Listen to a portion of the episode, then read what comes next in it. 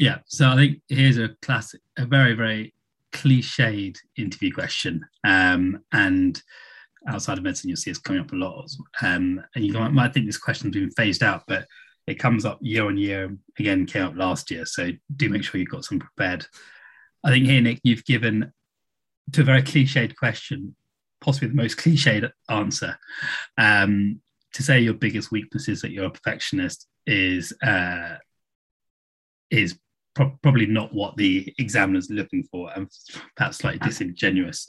Um, I think to focus on how best to answer this kind of question, I think really important to count couch your answer with examples um, of a where you've highlighted uh, your weakness, and b what you've done to improve. Really, what they're looking for in this question is not your biggest weakness, but they're actually looking for some degree of insight and then some degree of get up and go to show that you've actually done something. You've A, worked out what your problem is, and B, you've done something to learn from that and something substantial, hopefully. Um, so, unfortunately, this answer, there's definitely no examples of uh, your, no concrete examples of you being a perfectionist, apart from the one thing you're talking about where you are often staying late.